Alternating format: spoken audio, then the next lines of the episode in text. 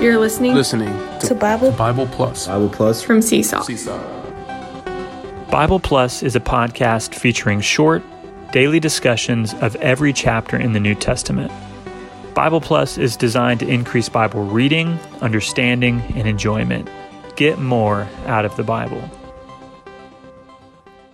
Hello, everyone, and welcome to the Bible Plus podcast. We come to Acts chapter 14 today. In Acts chapter 14, Paul is continuing his first missionary journey. Previously, he was at Paphos of Cyprus and then Pisidian Antioch.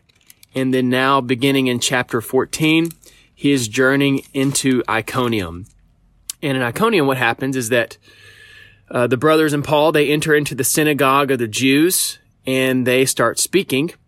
And what happens is the Jews, you know, they start uh, combating their speaking in such a way that it ill affects the minds of the Gentiles against the brothers. That's what it says. And so what happens is how the brothers respond is that they spent uh, a considerable time speaking with boldness and speaking concerning the word of his grace, the word of the Lord's grace. That's in verse three.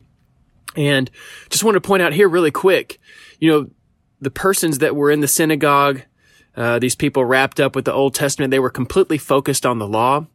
That's what they were occupied with. But Paul and his companions, they preached the word of the Lord's grace to them and such that, that they would be brought out from the law and into Christ as grace to them. And, you know, these, uh, the brothers here, they just had the Old Testament scriptures. They didn't have the New Testament yet. And so they were able to speak words of grace out of the Old Testament to convey Christ as grace to these people that they were speaking to. And so that's an encouraging word to us that whenever we come to the Bible, we want to see Christ as grace and be able to convey those words of Christ as grace to others, whether we're in Genesis, Exodus, Leviticus, etc., etc., anywhere else in the Old Testament, all the way to Revelation. So after that, uh, you know these these Jews they uh, they tried to stone Paul and the apostles, and they became aware of it, and so they fled to the cities of Lycaonia, Lystra, and Derbe. And in Lystra, they see a certain man who didn't have strength in his feet. He had never walked. Paul sees that he had the faith to be healed. And so then the Lord, through Paul, heals him. And what happens is, is that, you know, these Gentiles who are wrapped up in their mythological religion with Zeus and Hermes and things like that, this is what they say when they see, when they heal, heal this man. Verse 11, the gods have become like men and have come down to us. And they called Barnabas Zeus and Paul Hermes. And even to the extent they're so uh, wrapped up with what these brothers did, they want to start sacrificing animals to them. But Paul, in his wisdom, in his consideration, he begins preaching the gospel to them in a way that really fits where they are in their situation. These are Gentiles, you know, un- unfamiliar with the things of, of the real God and the scriptures of the real God. They're in their heathen pagan practices. And Paul begins to speak to them based on God's creation. So he mentions turning from the vain things to the living God. And then you know, he says a real sweet and touching word to them. Paul tells them, and yet he, that's God, did not leave wit, leave himself without witness in that he did good by giving you rain from heaven and fruitful seasons, filling your hearts with food and gladness. And if you contrast this speaking of the gospel to Acts chapter 13, it's quite different. Acts 13, Paul is speaking to Jews and is speaking them directly concerning Christ.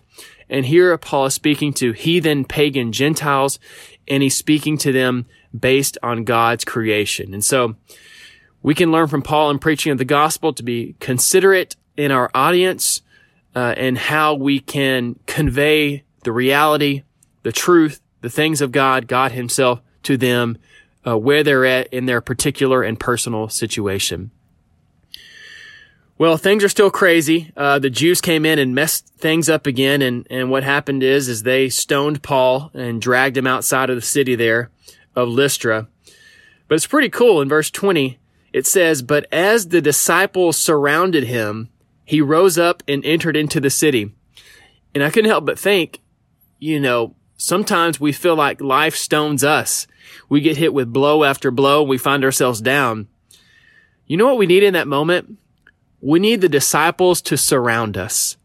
We need the brothers and the sisters to intervene in our life when we're down and out for the count. And just as what happened to Paul when the disciples surrounded him, he rose up.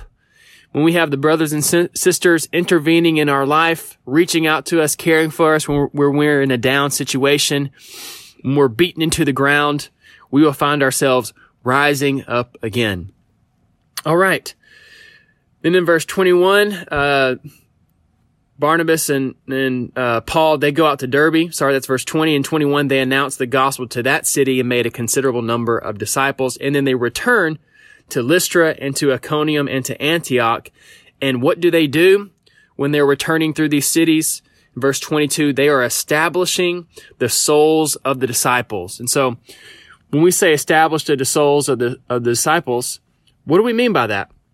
Well, what do, what does the soul consist of? It consists of the mind, emotion, and will.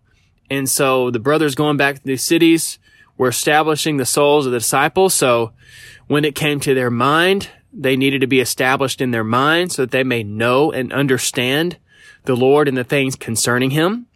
They needed to be established in their emotion that they may love the Lord and have a heart for the Lord's interest. And they, they needed to be established in their will that they may be strong to remain with the Lord and do the things that please the Lord. So to establish the souls of the disciples is to establish them in these aspects in their mind, emotion, and will.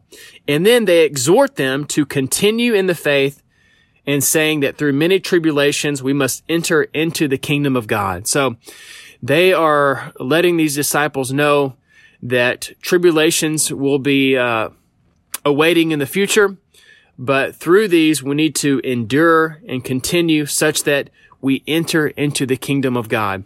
On the one hand, these disciples had already entered into the kingdom of God, but they needed to enter into the kingdom of God in a fuller, more rich and developed way. And the kingdom of God here is, is not just an outward realm where we're ruled by God outwardly, where he says, do this, do that. But really, if you look at the revelation in the Bible, in the New Testament, the kingdom of God is the realm of the full enjoyment of the resurrected and ascended Christ. And so when you have such an enjoyment, you are automatically under the divine rule. And so that's what Paul was exhorting these ones to, to enter into in a more fuller way is, hey, keep going on and enter more into the experience and enjoyment of the resurrected and ascended Christ as the kingdom of God. And then in verse 23, they appoint elders for them in every church. They pray with fastings. They commit them to the Lord and they visit a few more cities on their way back to Antioch where they arrive and gather the church together and they declare all the wonderful things that God had done through them and how God had opened a door of faith to the Gentiles. So that concludes today. I hope you enjoyed it and have a wonderful day in Christ.